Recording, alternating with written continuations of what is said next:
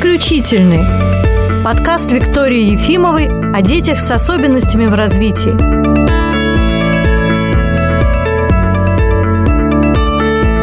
Сегодня мы будем говорить об адаптивных видах спорта. Со мной в студии Дмитрий Рыжков, инструктор по горным лыжам, роликам, адаптивным лыжам, адаптивным роликам, адаптивному скалолазанию. И он еще инструктор в Лиге мечты Сергея Белоголовцева. Здравствуйте, Дмитрий. Здравствуйте, Виктория. Так что сегодня у нас московский гость в нашем петербургском центре. С большой радостью у вас нахожусь. Ну, давайте начнем сначала. Расскажите, пожалуйста, что такое адаптивные виды спорта? Адаптивные виды спорта – это все возможные виды спорта, в которых участвуют дети и взрослые. С ограниченными возможностями здоровья, с нарушениями в опорно-двигательном аппарате, лица с интеллектуальными нарушениями, то есть нозологии всевозможные. И те виды спорта, в которых возможно раскрыть физические таланты подопечных, вот они называются адаптивными. То есть тот спорт, который помогает нашим подопечным Тот и будет адаптивным. Да, да.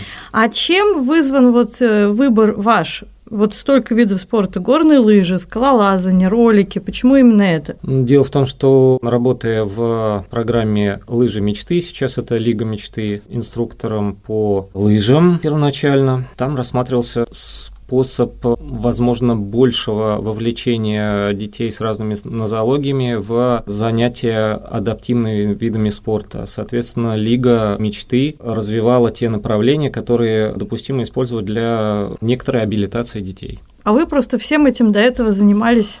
Как спортсмен? А, нет, я как спортсмен у меня окончилась моя спортивная история на первом разряде по плаванию, но это было достаточно давно. Совсем не скалолазание. Совсем не скалолазание. Дело в том, что все эти виды, они очень интересны, они вовлекают полностью. То есть мне самому интересно было там научиться некоторым азам, ну и, соответственно, их потом э, как-то реализовать уже в программе. Я вчера посмотрела сайт Лиги мечты, и мне очень понравилось появилось там несколько посылов, которые прямо есть на сайте, о том, что результатом этих занятий становится то, что семья ощущает себя нормальной семьей. И это очень классно, потому что очень часто, когда в семье есть ребенок с особенностями, все силы и психологические, и финансовые уходят только на лечение, реабилитацию, и ребенок не вылезает из медицинских учреждений. А тут совершенно другой поворот событий, и даже там есть на сайте о том, что замена реабилитации спортом. Да, Виктория, дело все в том, что адаптивный спорт, ну, уже достаточно давно доказан факт, что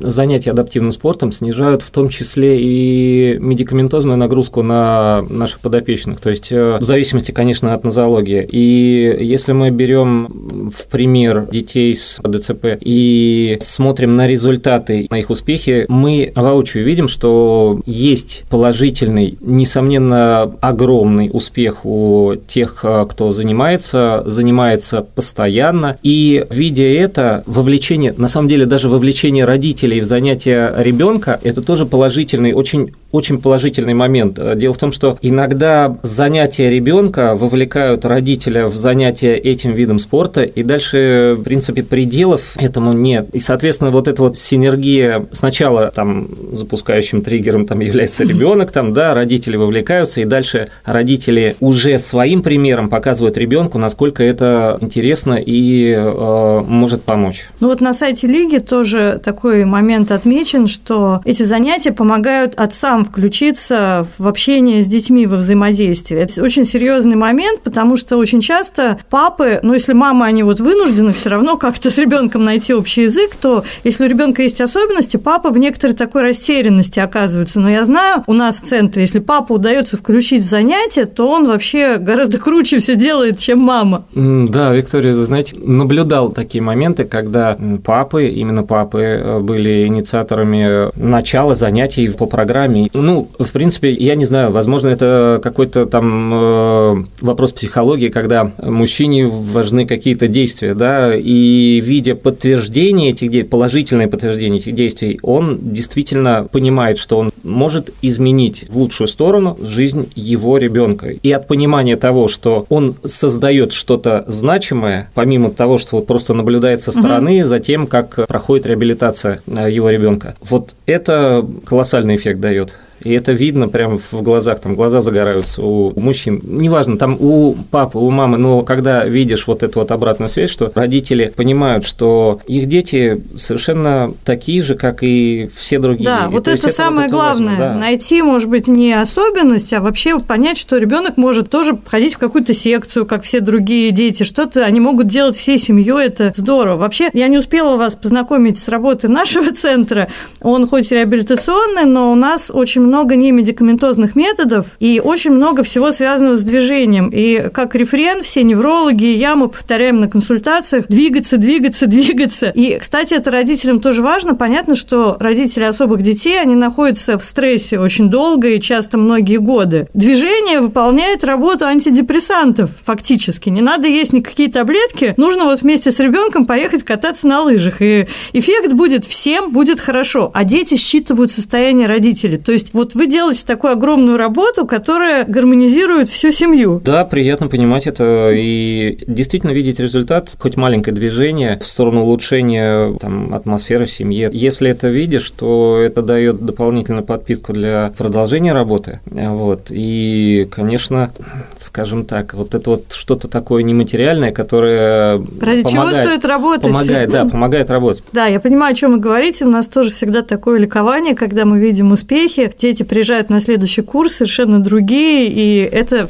работа трудная, но это заставляет всех с огромным вдохновением работать дальше. А как дети попадают на ваши занятия? Насколько мне известно, Виктория, с последних там пару лет э, уже добились э, наши руководители, в том числе сотрудничая с разными медико-социологическими экспертизами, что в ИПРА оказывается необходимость э, реабилитации детей с, при помощи той или иной методики. Ну, то есть это дает развитие и понимание того, что в данном случае реабилитация с помощью каких-то программ, будь то ролики, скалолазания или лыжи, горные лыжи или что-то еще, это признанный, доказанный факт. Доказано, да, что да, это да, реабилитация. Да, да, угу. это доказано, что реабилитация. Но если, скажем, родители послушают наш подкаст и обратятся, они могут просто с улицы прийти, или это нужно какое-то направление? Да, есть официальный сайт dreamskip.ru, там есть вся необходимая информация, и используя ее, можно выбрать то направление, которое будет э, более удобно. Угу. Ну, а сколько времени обычно ребенок занимается, и что дальше? Вот исполнилось ему там, допустим, 18 лет, уже не ребенок. Да, дети занимаются, и в зависимости от э, их успехов есть продолжение. То есть, конечно же, не стоит прекращать любые э, физические занятия. Это никому не надо объяснять. Раз начав, нужно продолжать и развивать. Есть сейчас как спортивное, так и неспортивное продолжение всех этих историй, да, методик. Начиная от того, что существует э, специальная олимпиада, есть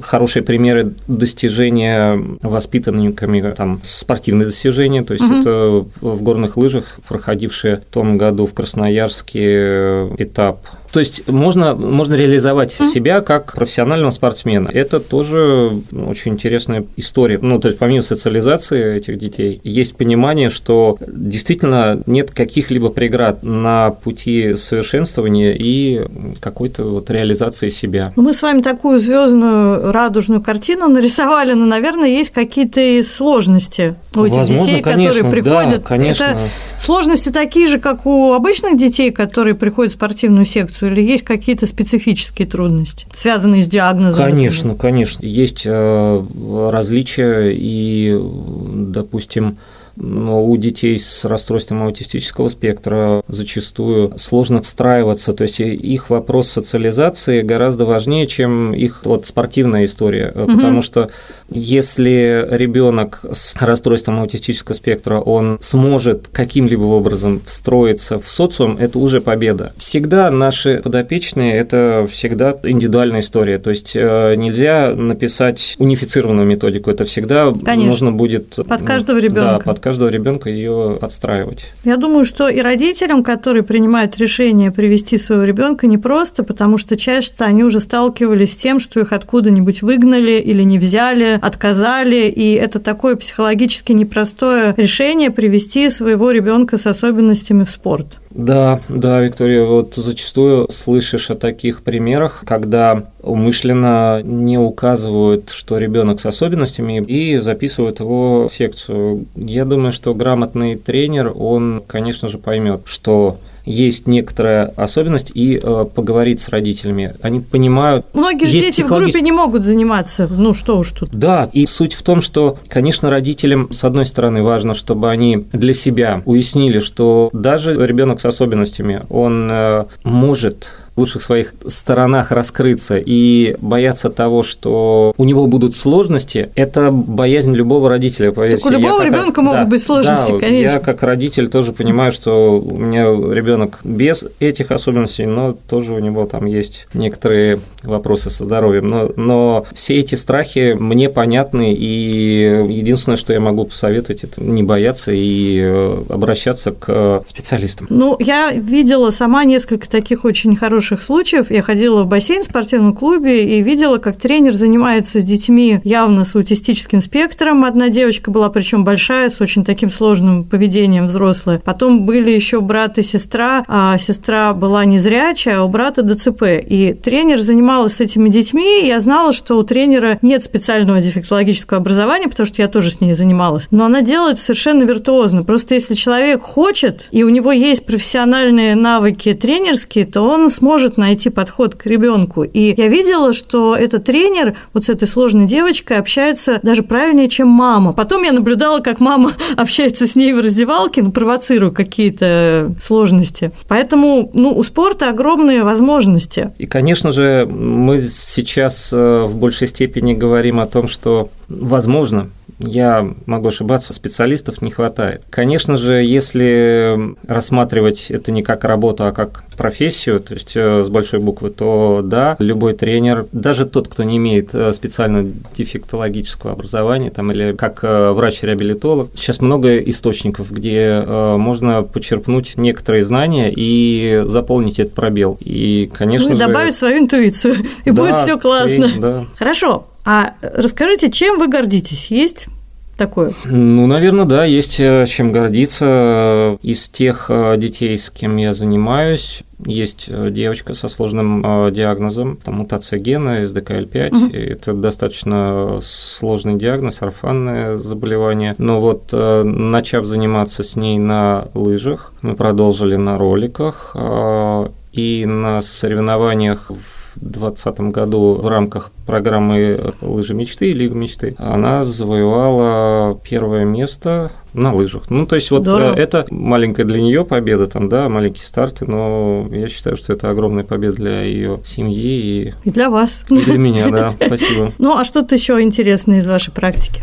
Колоссальный э, опыт э, получаешь, когда в рамках э, программы Лига мечты организуются семинары, сборы, и мы выезжаем в разные регионы. Участвуя в этой программе, я побывал в Сочи в специальной смене, где дети с разными нозологиями там занимались в формате особой смены. В Ижевске были несколько раз, то есть там и зимние лыжные смены. Вот сейчас в Санкт-Петербурге очень интересно посмотреть, как все происходит. Вот это все посмотреть, как э, в других регионах, и глядя на это со стороны, подмечаешь какие-то моменты, которые можно использовать э, у себя. То есть это своего рода обмен опытом, который необходим для роста как специалиста. Мне всегда нравится, когда мы на консультациях можем родителям не просто сказать, идите заниматься спортом, а какую-то дать конкретику. Вот мы можем рассказывать про Лигу мечты. А кроме Москвы, где еще есть? Насколько мне известно, Лига мечты представлена более чем в 36 регионах. Ну, я думаю, что мы сказали адрес сайта, или даже кто не да, слышал, да. просто ввести Лига мечты, и сайт появляется да, я сразу. Знаю великолепного тренера здесь, э,